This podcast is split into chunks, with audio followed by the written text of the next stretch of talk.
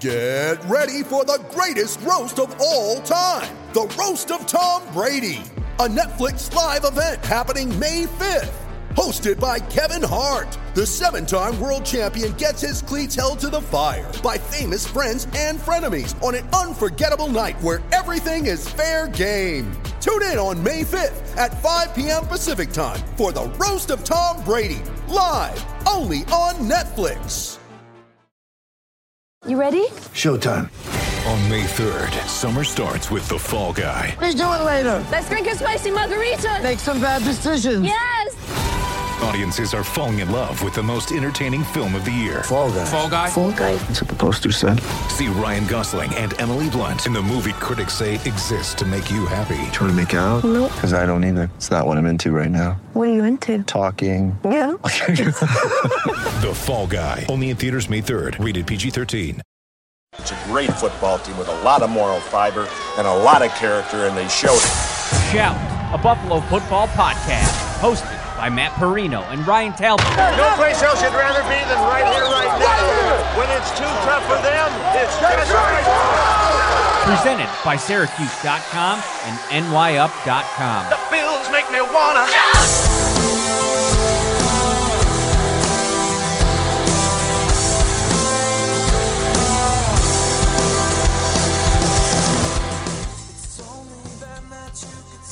What is up, everybody?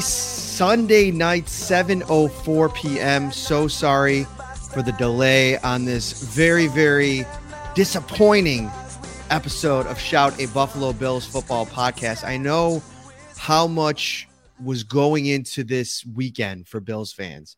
And as the game started to progress and it was starting to look like a very disappointing result, you know, I Ryan, both of you and I could put ourselves in that seat for Bills fans all these years of such high expectations to come out in the opener right like this. I mean, it's you know, Josh Allen joked about it being like a not joked about it, but called it like kind of like a boxing match. This feels like a, a really big, heavy haymaker to the face for Bills Mafia to start the season. We're going to get into what went wrong, um, some of the overreactions that I think came out of the game, how the Bills are planning to respond in the aftermath. Uh, a lot to get to tonight. Ryan, how are you, my friend? Hey, I'm doing well, and I think I think you said it well there, Matt. They, they took a little bit of a punch to the face here uh, against the Steelers, and they took some uh, punches that I think they threw themselves as well to the face. So, some when you have some mistakes on your own end, and then you allow the, a te- to let a team stay in the game, eventually it's going to catch up to you, and that's exactly what happened here on Sunday. So, this is the Shout Bills podcast brought to you by Tops Friendly Markets. If you haven't noticed, on a on a fun side of things here, uh, it's been a big week for the Shout podcast. If you're local in Buffalo and driving down the 190, if you haven't seen the big billboard yet, what are you doing? Get out there this week, uh, brighten up your spirits, get a selfie, get entered into our contest. Details about that are on my Twitter page. Whether you're celebrating at home or away, Tops has all your fan favorites ready to enjoy for football, entertaining, or any occasion. Head over to Tops Friendly Markets for more. And I want to start off with, you know, defensively, this was. I, I thought Sean McDermott put it pretty well. I, I, I wouldn't pin much of this on the defense. This was a game where offensively the Bills just couldn't figure it out. I, I thought that, you know, depending on where you look on social media, there's people coming for Brian Daboll. There's people coming for Devin Singletary. I retweeted a kind of funny tweet from him. Josh Allen didn't play well. There were some drops. The offensive line, that's probably where I placed the most blame in this game. I thought that not only did they break down in protection, and, you know, we could talk about, you know, whose fault that is. And across the board, I thought that there was plenty of blame to go around. But when you let TJ Watt get into the, the offensive backfield and have this kind of impact in the game, full well knowing last year the job that they did to neutralize him, uh, it's unacceptable. The penalties were terrible. Four holding calls in the first half, and it, it just completely stymied their their drives. There were drops by receivers, but I'm going to start with the offensive line. I there's a couple reasons why, but and we'll get into it in a minute. Ryan, where do you kind of fall in, in terms of blame to go around? Yeah, no, I think you picked a really good uh, choice there with the offensive line. Uh, I'm not going to let I'll, I'll let you talk about that more, but I think you hit the nail on the head this whole week, Matt, where you were talking about Dion Dawkins and what kind of shape was he going to be in over the course of the game. But again, I'll let you get into that. You know, I, I guess I would go with the play calling though if I'm not going to go with the offensive line. There were some real head scratchers and for every bad call, there were a few good ones. Uh, obviously, Brian Daboll called something early in the game where he had Emmanuel Sanders running wide open downfield. Josh Allen just overthrew it. But he kept going to the well with the quarterback uh, keeper in terms of the design quarterback runs. And the Steelers were ready for it all game long. It just was not working. Um, he didn't really utilize the run game, even though Singletary did so sh- show some burst early. When he had the production late in the game, I think that was partly just because Singletary, you know, he deserves some credit for that but the defense of the Steelers was playing for the pass, so I think that helped him a little bit there. Um, the fourth down play was horrendous. The fourth and one, when you have Josh Allen, you have a guy that can get you that yard, two yards, three yards on quarterback keepers, and you decide to pitch it out, you get a little bit cute. Cam Sutton made a heads up play, mind you, but you know that was another head scratcher on Sunday. Definitely. Uh, there's a lot of blame to go around for this offense. And I think that part of the problem, and you know, you're seeing it around the league today in some other games, is the good defenses are showing up a lot more prepared to play this year, Ryan. I think it's it really goes to show how important I think the preseason is for defenses to get their calls right, to get their game planning right. You know, the defensive coordinator Keith Gilbert said that they were going to have a plan for Stefon Diggs, and I thought that they did a good job in scheming for this entire Bills wide receiver corps. They they relied on their front four to get pressure. And at times, Sean McDermott even said it was just three hmm. getting the pressure. They dropped seven back. They played in their zone. Cole Beasley was talking about it with receivers in the postgame uh, locker room. It was frustrating. There was no one-on-one opportunities to get separation and beat guys and win. They took that away with their scheme. So now Brian Daboll and, and company have to go back, make adjustments to that. But let's get back to the offensive line for a minute because we talked about this going into it. I remember on Friday, I asked Dion Dawkins specifically, where is your um your conditioning at? Because we're a few weeks removed, Ryan, from him saying blow like you know, he, he had to take a couple blows after the first, you know, walkthrough series of practice. And to go from that from three weeks ago to a full-fledged game against this Pittsburgh Steelers defensive line, I just thought it was too much too soon, in my opinion. I I, I had concern there. I wrote it in my prediction uh, on the website. Daryl Williams was not good today. And this is a continuation of the struggles that I've noticed from him throughout training camp and maybe something that we should have been talking about a little bit more. This is a guy that signs a big three year contract. You, you give him uh, uh, that big deal, about eight, nine million dollars a deal to be that other bookend. He just was absolutely outplayed by TJ Watt today. And, you know, one of the things that continues to, to you know, confuse me is no matter what, come hell or high water, they seem determined to rotate Cody Ford. No matter what what they think about whether where he's at or uh, what they're doing, they just never give this guy a chance to just be a player at a position. And you can have opinions about how good he is. I completely am here for it. I respect it. I think he's got to play better. But I don't know how you can fully judge him if you're never giving him a window of games to get that full snap count. And my point on why I bring that up is you're willing to do that with him, but in Dion Dawkins today, obviously not really fully ready to get out there and go against an elite pass rush like Pittsburgh has. Why not bring in Spencer Brown in a rotation type role, mix them up a little bit, give the rookie a couple reps, and maybe help your quarterback out? I just think game plan wise, I, I agree with Sean McDermott. He's got to be better. He's got to be better on fourth downs to not go for it on fourth and three when your mm. offense is finally starting to get some momentum and then go for it on fourth and eight with no real plan to make that happen. Listen, this was just this game was bungled pretty badly for the Bills. I think that they were outcoached to Sean McDermott's point. And I think at the same time, though, with all the bad things here, and we're we're we're you know adding them up here, I do think that there's a bit of an overreaction in this moment, and I think that this group has proven in the past to be able to suffer these kinds of setbacks and make adjustments. I anticipate next week in Miami this offense to turn it around. Yeah, you know, Josh Allen's had Miami's number throughout his career, so I think if there's a, any team in Week Two that you want to see him go against, I think that's a, a pretty good one. Uh, Miami, though, playing a really good game here today against New England, a very close game. So you, you know, you just never know in the NFL. But going to that offensive line, maybe the Bills just don't feel comfortable getting Spencer Brown significant reps out there yet. I don't know what the case may be, but you know, with where Dion Dawkins was just a few weeks ago, with the fact that he was hospitalized with COVID 19, the fact that it he was getting winded so easily, obviously early on here, and when we saw him in the preseason, it was only in those short bursts and doses for the most part. He wasn't playing a lot of significant reps, especially meaningful reps. Preseason just are not meaningful reps. It was not a surprise today to see him struggle. Uh, going over to the other side of the uh, out of the side of the line with Daryl Williams, you know, I don't know if you remember this or not, Matt, but last year when they did play the Steelers, it felt like he was almost getting like a half step lead each snap and he was getting away with it. The refs weren't calling a false start. He was getting into a position so that way he was where he wanted to be when it came to taking on TJ Watt.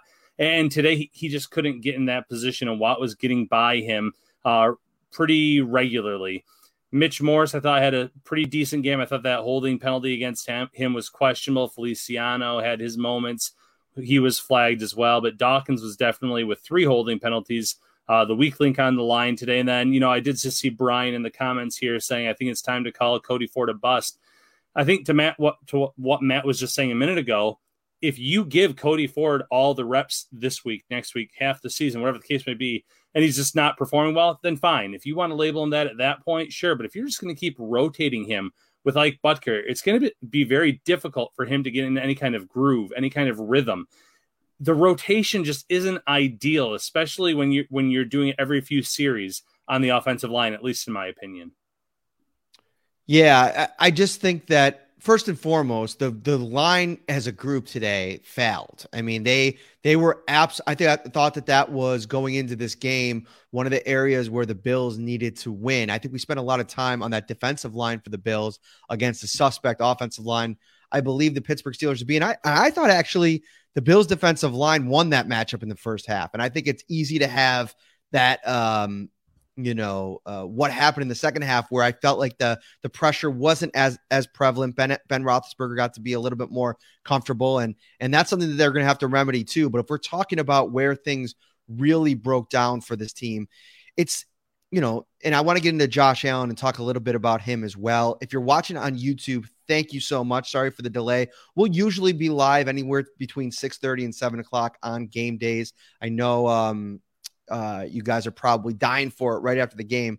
Uh, for the show to go live, but I like to get to the press conference, write my story, um, get some reaction from inside the locker room, and I guess maybe we could talk about that before we get to Josh because the frustration I think while tempering, you know, the emotions from the loss were prevalent on the faces of everybody that walked into that room. I mean, nobody more so than Micah Hyde, um, who came in and you could kind of see it on his face. I mean, there was disappointment. I think inside there, I mean, Sean McDermott was saying the defense probably played well enough to win, and it just wasn't something that you know they were able to overcome some obstacles offensively, and that was you know let's get to Josh here because I think that you look at his stat line, and I put it in the story that just went live under 60% in a regular season game completion rate for the first time since week five against Kansas City last year.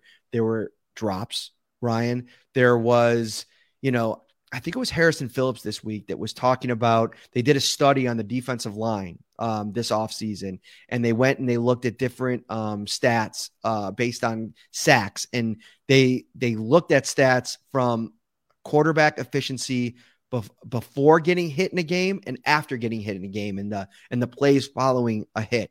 And the plays following when a quarterback is hit, the efficiency numbers plummeted. And if you saw today, I mean, four quarterback hits just by TJ Watt alone, they were affecting Josh Allen throughout this game. And I think that that showed. Yeah, and that's a great point. That's a great stat to bring up. Watt was uh, was hitting him early and often. He was getting pressure in his face right up the middle from the defense of the Steelers. You know, both defenses were exceptional today. Uh, there were a few calls you'd like to have maybe come back and look at again. The, the holding penalty against Tre White, where it just looked like Claypool was trying to go underneath him and more of a slip than anything else. Uh, I thought it was a questionable pass interference penalty against Levi Wallace, where I know he didn't turn his head, but he wasn't really interfering with the body. He batted the ball. So I thought both defenses were exceptional. Uh, but Josh Allen, he took a lot of hits. He took a lot of pressure in his face. And I think that definitely threw him off his game to a certain extent. He was short arming some throws, he had some throws batted, um, just some plays that we weren't used to seeing from him. Even on that flea flicker, if he would have led Diggs a little bit more to the right, I think he would have had that. But instead, it was thrown a little bit uh, to the other side and it gave Sutton a chance to recover and make a play on the ball.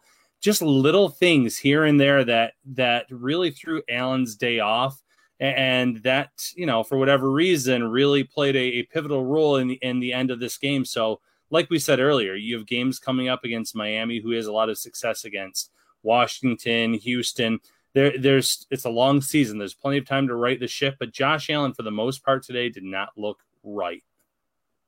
So some things about the the roster here as, you know, so, you know, one of the things I think people really um emphasize in games like this where the offense doesn't produce points like you become accustomed to is you know starting to question Brian Daboll's play calling and you know like you mentioned earlier there were some questionable play calls in this game but I also think that it's easy to just go to, ah, they need to run the ball more. They need to establish the run more. I mean, Devin Singletary ended up running it uh, over 10 times today for 72 yards. This is never, or 75 yards, 78 yards. Let me see, actually bring up his stat line 11 carries, 72 yards. Allen ran it nine times for 44, Breida four for four. Um, Zach Moss was inactive today, which I think surprised a lot of people. But this is something that we've been talking about for Ryan a lot, Ryan. I actually showed Joe B uh, when I was coming in today, I did a little uh, pregame uh, prediction for what I thought the inactives were going to be. The problem is I was I forgot to send it, and by the time I got to the stadium, there was so many people in and around the stadium today. Cell service was dead, and so I put my phone away. I got up here, I went and did the pregame show. I forgot to put it out, but Zach Moss was one of my five predicted uh, inactives. I had Damar Hamlin instead of Andre Smith, so I would have been four for five. But I think this is going to be a situation week by week where they it's going to take Zach Moss really impressing in practice to get the nod over Devin Singletary because Matt Breida brings something that he doesn't. And we learned, I think today, I tweeted it out at the beginning of the game.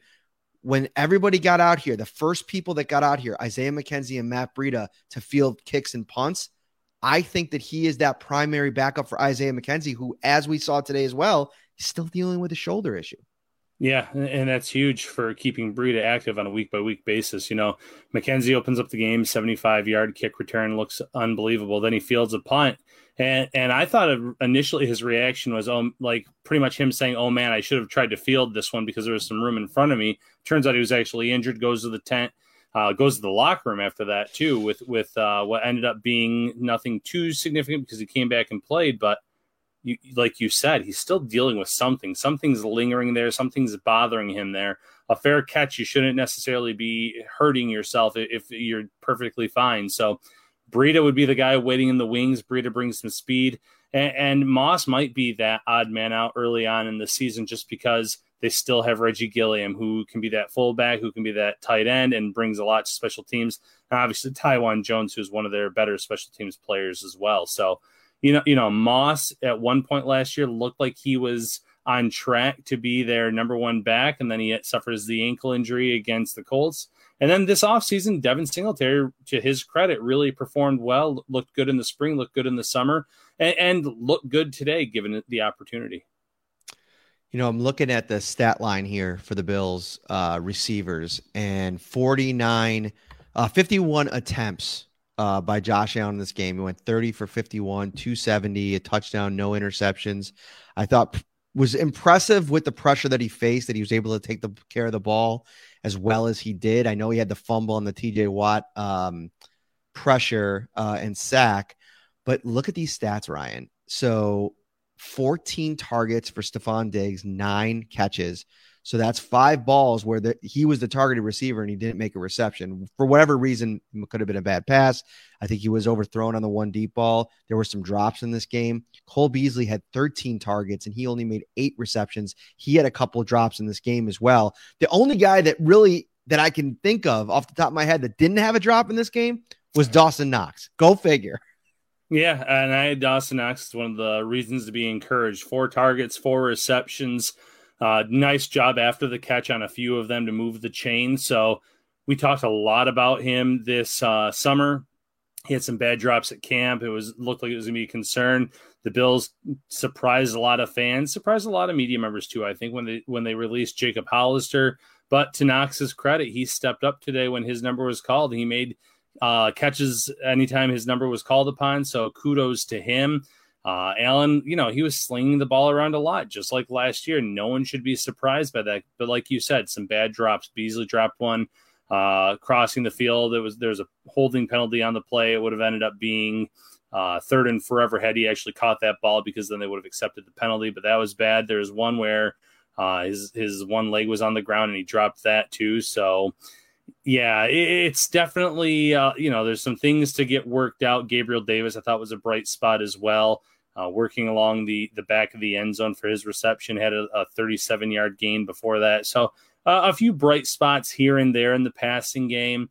Uh, but you know the Bills might have to have a little bit more balance this year because you saw the Steelers; they were ready for the passing attack. They were expecting the Bills to pass and throw early and often, but they were also ready for that quarterback uh, design quarterback run. So they looked at a lot of the greatest hits from the Bills from last year, and they were ready for them. Uh, this is the Shout Buffalo Football Podcast brought to you by Tops Friendly Markets from hot to go pizza and appetizers, signature fried chicken, baby back ribs and subs, to delicious salads and brownie trays. They have everything you need to feed the hungriest football fan. Stephen Hyde uh, over on YouTube uh, brings up something that I, would like to get into a little bit here. We need an upgraded O line and quarterback two. Uh, question Moss not being active. Uh, I thought we explained that a little bit, and then uh, Knox having a good game. You know, Levi Wallace, I thought made a couple good tackles in the first half today. Had the two big plays that, you know, most games, if you're going percentage wise, it's going to be Levi who gets tested down the sideline on those balls. And, you know, it's funny. You take the one play where he gets flagged for the pass interference, and I think he actually had a DPI again later in the game too that led to a field goal. I, I got to go back and watch the game.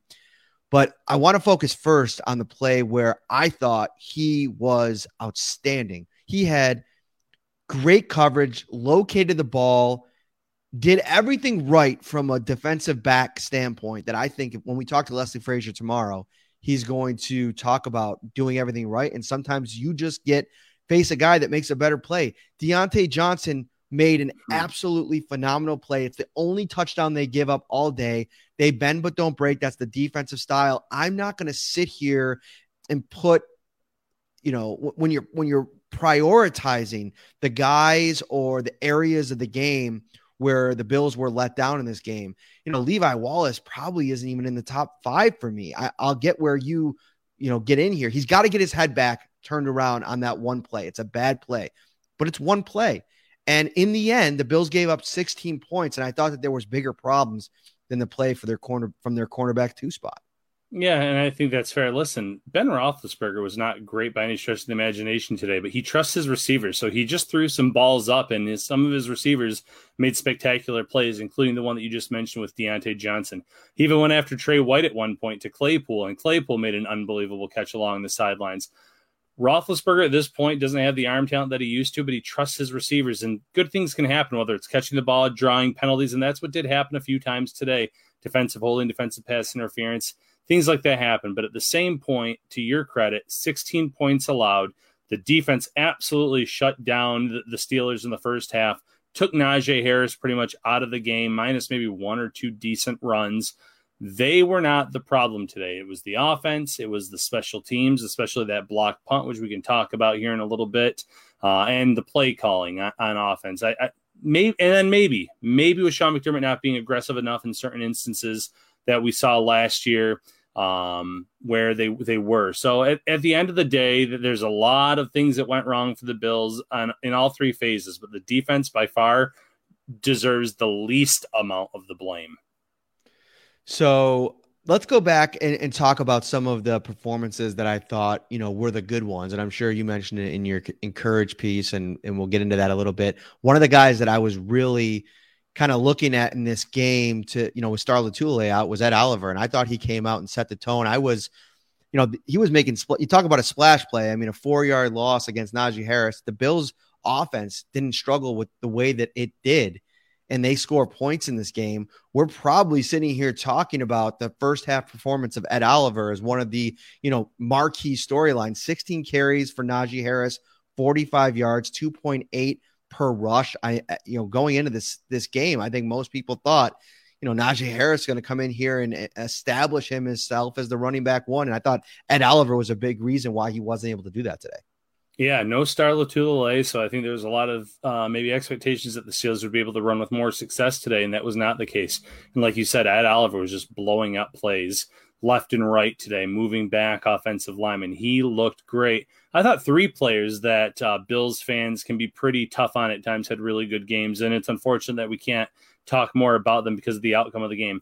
I thought Ed Oliver was played really well. I thought Tremaine Edmunds had a great game, and I thought Taron Johnson. You know, he's not maybe talked about as much as those other two, but but he had a rough start to his 2020 season. He was benched at one point, and then came on strong late in the year. He had a really nice game today too. Two passes uh, deflected or defense, I should say. He I thought he played well. So you know, you had guys in all three phases looking well, but Ed Oliver specifically for a guy who you know supposedly it's a make or break year for this guy he's got off to the right uh, a great start got off on a good start in terms of getting after him breaking uh, stopping run plays in the backfield making life difficult for the quarterback. You name it. I thought ed oliver was one of the uh, better players in today's game for the bills.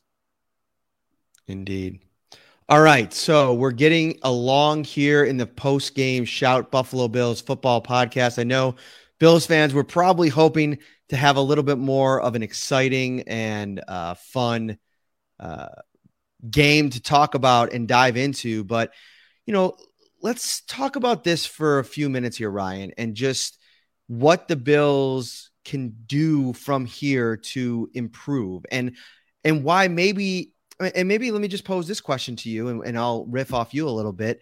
How concerned are you? Because I kind of sit here and see what went wrong today and kind of see five or six different paths to improvements to you know this was just kind of uh you know a, a really good defense number one we're seeing a green bay team uh, right now getting absolutely hammered by New Orleans. I don't think anybody saw that coming. I think I heard before we started the show that they they're they've only scored uh, three points. Let me see, we're 38 to three. New Orleans takes out Green Bay today. Talk about that. I mean, that could be you know really, really uh, a, completely different. I felt like this was just a collection of so many things going wrong in one game, and I expect it to kind of flip as we move forward. But where where do you sit on it?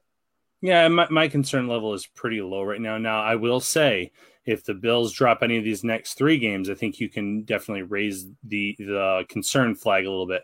Washington has a really good defense. They might be able to cause some fits for, for the Bills in that matchup. Miami has some talented players that they're going to go against next week as well. That could be an issue, but Josh Allen's had their number. Uh, Houston, a lot better than advertised today. Obviously, they're going against Jacksonville, but uh, again, that's a game the Bills should win. So, you know, Pittsburgh's a playoff team, in my opinion. I, I said that going into this game. I believe it, obviously, even more now. So my concern's not great. I obviously it's a game I think the Bills could have and should have won. Uh, had all things gone right, had they eliminated some of these mistakes, but I, am not too concerned right now. Like you said, there's a few things that are going to go back and look at tomorrow and say, "Oh man, you know, th- there's a touchdown to Emmanuel Sanders that should have taken place. Um, that that's a penalty that we just can't have here." Uh, this, that, and the other, and then even with with Matt Haack, listen, you got to get the ball out a little bit faster out of your hand when you when you drop it down. Uh, it seemed like that took a long time, and it was something even my dad noticed in the preseason, saying, "What's going on with this punter? He's holding the ball too long." And sure enough, that was the first thing he called and told me today after the game was, "Hey, I told you so." So a lot of little things, Matt. I'm not concerned right now though because you just mentioned it. Green Bay, a Super Bowl contender, getting blown out. Uh, not necessarily in the upper echelon of the AFC, but I think some people saw the Tennessee Titans as a possible Super Bowl contender. They lost today. The Colts, they lost today. Uh, the Browns obviously ended up falling here to the Chiefs. Uh, some late mistakes in the end. So some teams that are in the mix, they, they just don't win in week one. They, they play poorly uh, for whatever reason, or they drop these games. We could go back to Thursday night, and if Zuerlein makes a few kicks, a few other things go the Cowboys, well, you could be talking about the defending Super Bowl champions being 0 1 as well. So the Bills have a lot of work to do. There's no doubt about that. There's no denial, but it's one week, it's a long season. And this is one of the better teams, quote unquote, that the Bills will play this year. They're not going to maybe one more. I got to look at their schedule and figure it out. They're not going to probably play another player this season in the regular season that is that is going to be as dominant as TJ Watt was today. So I just checked out his stat line real quick as you were talking because it just popped in my head. And I hadn't checked it since I think maybe late in the third quarter. He finished the day with five tackles for a loss. Wait, wait this can't be right. 10 quarterback hits and two sacks. That can't be right, Ryan. I'm not. Eh. I, I didn't t- see. Yeah, that'd be wild. I mean, it, he was after him a lot, though. I just I never did go back and look at Watt's final stat line, but he was he was in the backfield early and often, and he was just a menace all day long. So maybe maybe that is the final number. You know, there were some outstanding defensive performances today between Watt, Chandler Jones in Arizona. There were some guys that just absolutely balled out on the defensive side of the ball. Yeah, I think that this probably is is wrong. Um, but he was outstanding today. It didn't matter. There was times I saw him beating Daryl Williams on the outside, Cody Ford shifting in to try to help out, and at times it didn't even matter. He was just absolutely wrecking the right side of the Bills offensive line. And so you're not going to deal with that in most week. That's that's the point, right? You move on to the next the, the next week and another team might try to take things away from this game plan, this scheme that Pittsburgh had some success with. But here's the problem you have to have the horses to get it done. Next week, you're going to go against a Miami team that, that has a really good secondary, but I don't think they're going to be able to generate the same type of pass rush against an offensive line for the Bills that is going to be heavily motivated this week to figure things some things out. I mean, if I'm Sean McDermott, I'm Wednesday's practice is going to be uncomfortable for this offensive line because you're going to put them through a lot of drills, a lot of different things that is going to get them to realize that they have to step up their level of play. I don't necessarily think, you know, you look at the the run stats here and this is in line with what they did last season. I mean, we're talking about 15 carries for the running backs. I don't know how many more you want than that. I think that's about in the range that you want. I don't think you probably want to throw it 50 times. And maybe if Zach Moss is active along with them, or maybe even in place of Breida, if that's what, what you think could have been the difference, I don't necessarily see that. And and as we learned, you know, I didn't know going into this game. I don't know about you, Ryan, that Breida was even in the mix. I didn't really see him taking uh, punt reps at all, really, in in in uh, um, summer, which I think we could probably talk about now to a degree. But I do think it was interesting to see how much we saw Isaiah McKenzie in the backfield today, lined up as a running back. I do think that that is, you know, I go to the, you know, what what it got me thinking about is, you know, when the Warriors had Devin Kevin Durant and they he added that he they added him to the the team that won, I think it was like six, 72 games or something crazy.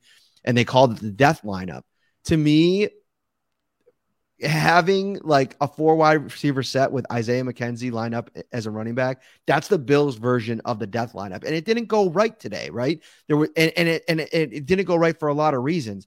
But that lineup to me, there's so many things that Brian Daboll can do to him. And he's had bad games before. I mean, for as many, you know, he's had much more good games play calling wise and he's had bad, but it's just like anything else. Sometimes it's it's not going to work you try to make adjustments, those adjustments don't work, and you got to make adjustments to the adjustments. And I think that he'll do that this week.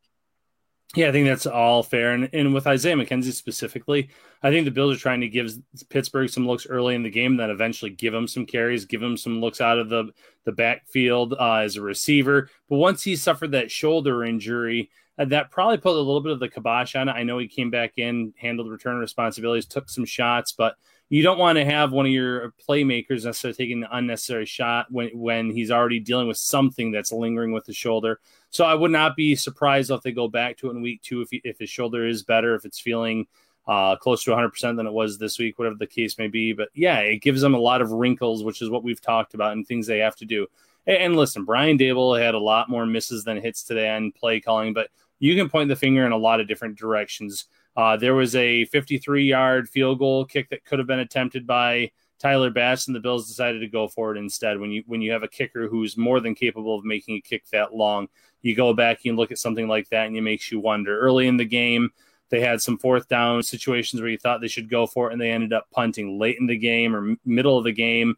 Fourth and eight, fourth and nine, they go for it, and he throws downfield into double, triple coverage, and, and kind of a head scratching decision in terms of why they were doing what they were doing there. So little things, not just Brian Daboll, Sean McDermott as well they're going to go back. They're going to look and see what went wrong, what went right, and what they can do to fix those things starting in week two at Miami. Scott brings up here. So what we're saying is the Bills can win the championship as long as they're not playing a premium defensive line. WTF? No, that's that's not what we're saying. I'm saying it's week one. The the Bills had a really crappy game, and I think to get right, you're talking about going on in the next couple where I think you have some advantageous matchups. The Bills always play well in Miami. Josh Allen has historically since he's been uh, in the NFL. Then you're talking about Houston, Washington. You have some game now. You're gonna you're gonna face another good. So maybe that is a good kind of transition. You go out, you play Miami, a team that you've had some success against. You come back home, you play Washington. Chase Young is to come in here. They're to have some success with their defensive line. It's a good way to kind of exercise some of those demons from today inside this building. But no, this is a this is one week of a 17 game schedule. It's the opener. The Bills played four, three or four draw, I think three series together as a starting unit in the preseason. So I I guess my point is the overreactions are easy in these moments, but we haven't we don't have enough data yet to project like a regression or uh, this Bills offense was a one year wonder. I, I, just, I'm uncomfortable with that just because we saw enough today to, that that was going wrong that could be fixed for me to kind of jump down there. Now, if they come out next week and it's it continues to be a problem, we're going to have a different discussion, right? Yeah, that, that's exactly right. If they lay an egg in Miami, a team that they've done very well with historically with Josh Allen, then it might be a little, you know, might be a little bit closer to hitting the panic button, so to speak.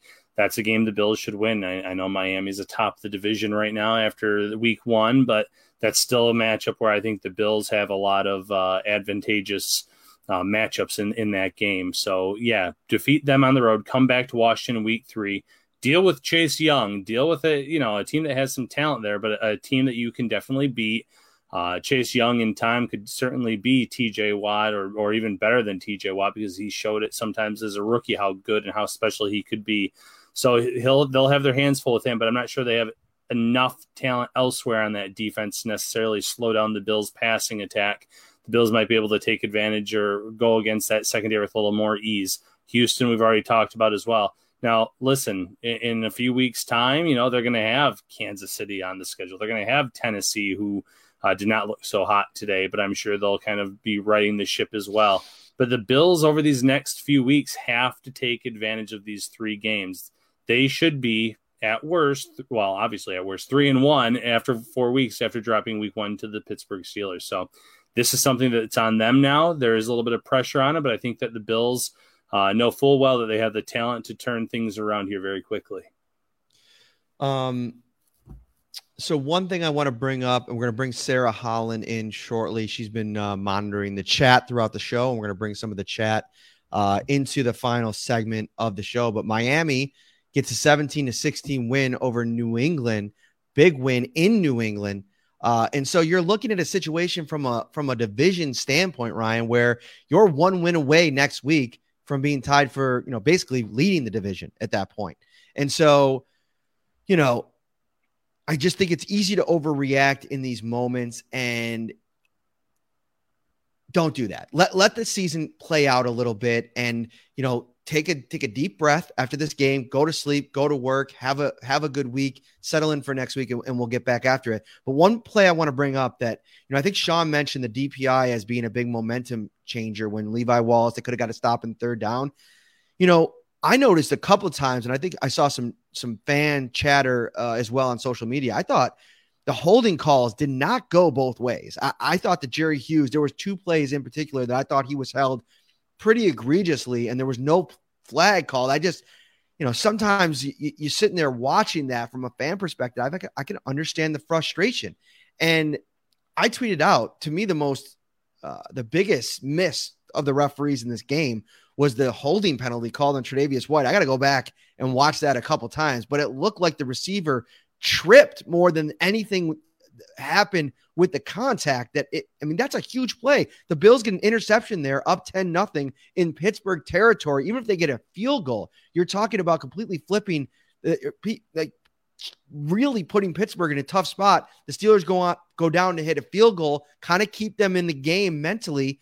Those are kind of big plays that you know good teams have to respond from, but there were extenuating circumstances happening in this game that if one or two things happen differently, we may be talking about the Bills winning today.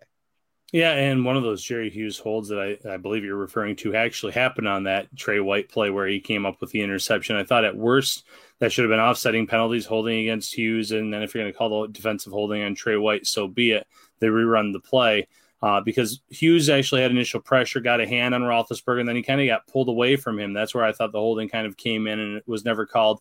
But listen, you know, at, at the end of the day, yeah, there's always going to be some questionable calls by the officials, but the officials did not cost Buffalo this game in any uh, way or, or form. And I know that's not what you're saying and not what I'm saying, but the Bills simply have to be better. Defense was was great today. They they looked like the defense that we saw early in Sean McDermott's tenure. The offense, too many missed opportunities, too many uh, especially field position early in that game. I thought Buffalo had really good field position that they just could not take advantage of.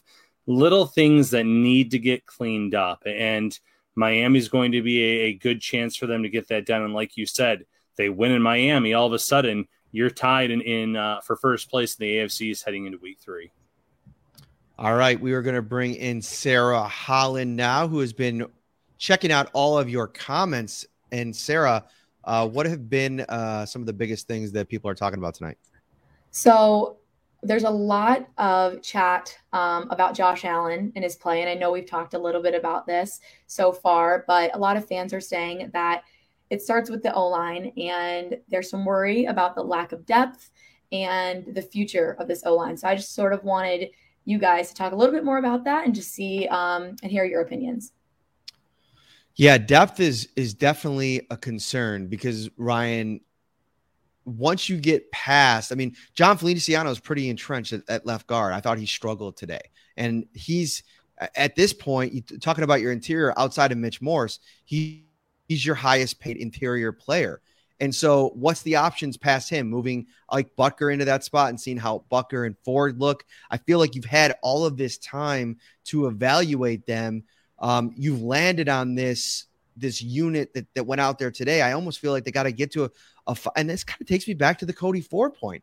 I wonder, and this is my uneducated opinion. I'm not a football coach, but I really wonder if they're not doing themselves a disservice by how they're handling Cody Ford, continuing to to put him in this spot. It's got to be weird. Even Levi Wallace, who is about as um, you know, polarizing as it comes as a player. When you're talking about, you know, the fan base and, and their expectations, he gets to go out there and start games and playing games. Cody Ford, it seems like it doesn't matter what the guy does, he can't get a job.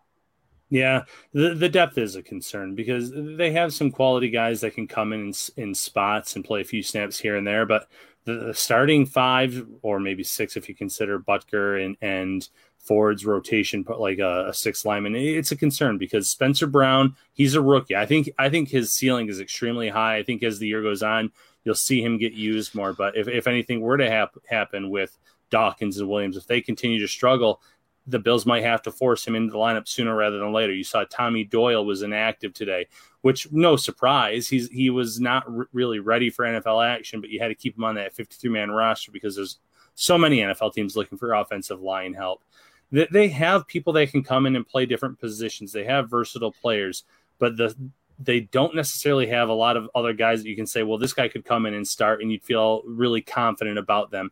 Now, in terms of what they can do, you know, you could have Reggie Gilliam in, in your backfield more as a fullback, someone that stays back there as an additional blocker, or keep one of your backs in there. Uh, so Josh Allen isn't doesn't feel like he always has to scramble about two or three seconds into a play or move up in the pocket, roll out it, it, felt like maybe that was also part of the outcome today. Maybe he had a little bit of happy feet because he knew that his, his bookends were getting beaten on a regular basis. So the Bills are going to look at this. They know that they can't magically make an, an all pro guard or tackle appear out of thin air. So they're going to have to figure out and scheme different ways to keep extra protection back there to keep Josh Allen upright.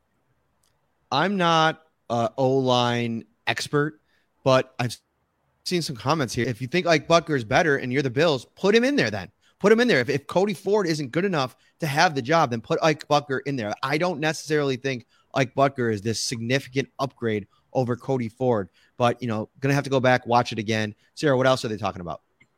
Um, there's also been a lot of chat about the penalties. Obviously, that was a huge problem in today's game. I almost felt like the Bills were fighting the refs throughout the duration of the game. And we all know Sean McDermott was probably not pleased with how many penalties the Bills um, took. So, what do you guys think the Bills have to do in order to um, prevent this from happening in week two? Well, you know, that just comes down to a game by game basis in terms of the officiating crew, how they let them play. We've seen games where you can get be very physical in terms of defensive backs and, and nothing gets called. We've seen other games where uh, you're barely touching a guy and flags are, are thrown. So that's part of it. That's absolutely it. And going to the Levi Wallace play specifically, one referee closer to the play didn't throw a flag on that. It was the official further back that threw the flag after the play. And, and the ref had every right to do that. Levi didn't turn his head, but like I said, he didn't interfere with the receiver. He got his hand on the ball, batted it down. That was one of those questionable plays the holding, there's not much you can do because some of them were very blatant. I mean, you saw Dion Dawkins just pull someone down a few times because he was beaten badly. Uh, Feliciano's hold, Daryl Williams, you know, you know, some of these guys that were beaten. What can you do other than hopefully next week they're they're in a better stance, they're in a better position to take on those blockers. But Sean McDermott's definitely going to uh, chew out that team, I think, here sooner rather than later about the penalties and, and talk about technique, talk about putting themselves in better situations. Yeah, I think that you said it pretty well there. We talked about the penalties pretty significantly. I want to tell another story. Uh, I, I want to tell a story about something earlier in the game and about just the day as a whole. But Sarah, why don't you hit us with that that third and final thing that you had from the comments? Um, a lot of people were also talking about the blocked punt, which I know I believe it was a major turning point in the game. So if you guys want to expand off that, I know that was a big uh, topic in the chat tonight. Yeah, say that again because you broke up on my end. Sorry. Um, just about the blocked punt. It was talk. It was being talked a lot about in the chat tonight. Gotcha. So, yeah, Ryan. Ryan's dad is the aficionado uh, that that caught this earlier in the thing. It's funny, Matt Matt Haack. I, for for as bad of a play as that one, I thought he had a couple of really well placed punts in this game. And um, if not for that one moment, you probably go away from this game thinking that okay, not a bad start for him. I know over the course of Corey Bojorquez's career, they've had some some issues uh, with him as well, trying to develop him. But it's just a situation where you can't put yourself in a game like this against a team like this. And the Bills are going to have some of these games. I mean, they play Tennessee in a few weeks. They play Kansas City in a few weeks, even Washington to a lesser degree. You can't put yourself in these kinds of position where your special teams is letting in touchdowns like that. I mean, it's it. You talk about protecting the ball for Josh Allen. It's just as important, if not more, that your special teams protects the ball. So that's got to be something that I know that Heath Farwell and company are going to harp on this this offseason. And you know, they liked Matt Haack a lot. And but he's got to make sure that he's not putting the team in a position to, you know, lose games. I mean, it comes down to that play at this in, in this game. Yeah, Haack has to uh, move along his his speed in terms of dropping the ball, kicking it. But on that specific play, I, I think there was a lot more than just Haack in terms of how long it took him to get that ball off. Uh, some some guys were clearly beating up the middle. There were some stunts, there were some moves where the Bills just weren't ready for it, and that uh, ultimately is what led to the block punt more than anything else. So Matt and I have talked uh, all summer about how the Bills consider special teams almost just as important as offense and defense. And that's why they keep so many players that are special teams contributors. And in a crucial moment, that unit failed. And by then, that made it a 10 point game, really swung the momentum in Pittsburgh's favor. It was already trending that way. But when you got a double digit lead there, things obviously were not looking well from that point on. So I want to bring up a story before we get out of here. And um, it happened at the beginning of the game. And I was kind of just taking it all in and looking around at the beginning of the game, and there was literally not a seat open in this house. And the energy was really high. And they didn't do this last year where they obviously there weren't fans, so they didn't introduce like the players before the game, but they introduced the offense today. and there was just this like little moment where the fan in me went back to being, you know, 13 years old and watching this team in this stadium for some of the biggest and and I just had a moment where I looked around at you know some kids faces like teenagers and you know little boys little girls around the um the stadium that were probably really watching this team for the first time with the hopes that they have for this team this year. And Josh Allen came out on the field and he was just unbelievably hyped up. And who knows, maybe that impacted the way he played a little bit. But it was just a cool moment that everybody got to be here and experience that, like feel that feeling at the beginning of the game with the eyes of the country on this game. And it's disappointing that they they lose like this. But I think that the thing to take out from me, and I've gotten text messages from family members, you know, the ones that always overreact at uh, your grandfather's house on Sundays when you know the coach stinks and the quarterback stinks and everything. Everybody stinks. Nothing. Nothing that's happened in the past or the future matters. It's all about today and what happened today. And I just want to tell everybody, it's. I liked one of the comments that came out, and I think that Sean does a really good job at bringing things back to 100 you know for everybody. And he said it's never as good as it seems and it's never as bad as it seems. And i think it's so easy to overreact to it because these six 17 games each week is so big. And i know there's a lot of people hurting right now that you know put so much into this opener. And you know as media we we put a lot in this too. This was a big day for the city and just the craziness of the day. Take a deep breath. It's going to be okay I'm not changing my expectations at all for this team and what I think that they're going to be this year, Ryan. Yeah, I think that's well said. Yeah, the atmosphere uh, obviously was electric. They were reporting early in the morning that players were stuck in traffic, couldn't even get into the stadium on time or the time that they wanted to be there. So it's always interesting traffic wise at Bills games, but it was really backed up today. Uh, fans were, were going wild pre-game. You, you, saw a lot of pictures on social media about what was going on out there. You had former pro wrestler Tommy Dreamer throwing people through tables. uh, so you know, is there video of that out there yet? I'm sure there is. I have to go back and look, but I'm sure it's either on Brother Bill's account or Trainwreck Sports. I'm sure one of them have that up there and running now. Uh, but yeah, the, like you said, Matt, I mean, expectations through the roof.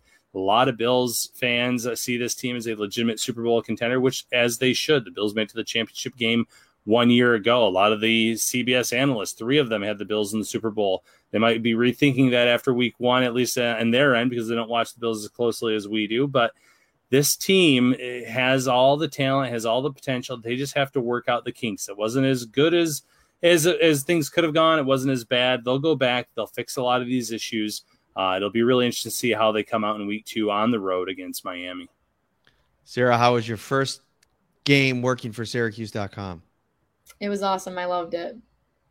Awesome. All right, we're going to have uh, more for you this week. I think we have two shows planned uh, Wednesday and Thursday. I'm working on some guests. Uh, Wednesday may just be uh, uh, a regular show, and then I, I, hopefully have a big guest on Thursday. We'll see. Uh, but we're going to bring two shows to you guys this week uh, Shout Buffalo Bills football podcast. Get to the 190 just past Hamburg Street. The big Shout Bills um, podcast uh, billboard is up. If you take a selfie with it and get it to us, you can email to us, DM us on Twitter. You're entered into a contest. The, the winners, the two, there's two grand prizes. One person will appear as a guest for an entire show on the Shout Buffalo Football podcast, and one grand prize winner will win dinner for three at your favorite Buffalo wing joint with Ryan Talbot and Matt Parrino. We will treat you. We will talk Bills football. We will hang out and be jolly. But you got to go to the billboard and you got to take a selfie and you got to get it to us. The best way to do it is to tweet it at us. We're brought to you by Tops Friendly Markets, hosting a large party next weekend. Check out Tops' huge selection of party platters for a delicious, effortless, affordable, no stress way to impress. For complete details, stop by their carryout cafe or visit topsmarkets.com slash fantasy football. All right, Ryan, final thought. Final thought. Don't panic just yet, Bills fans. It's one week, it's a long season. Let's see what takes place next week. All right, we're out of here for Sarah Holland. Uh, I'm Matt Parrino. He's Ryan Talbot. We will see you on Wednesday.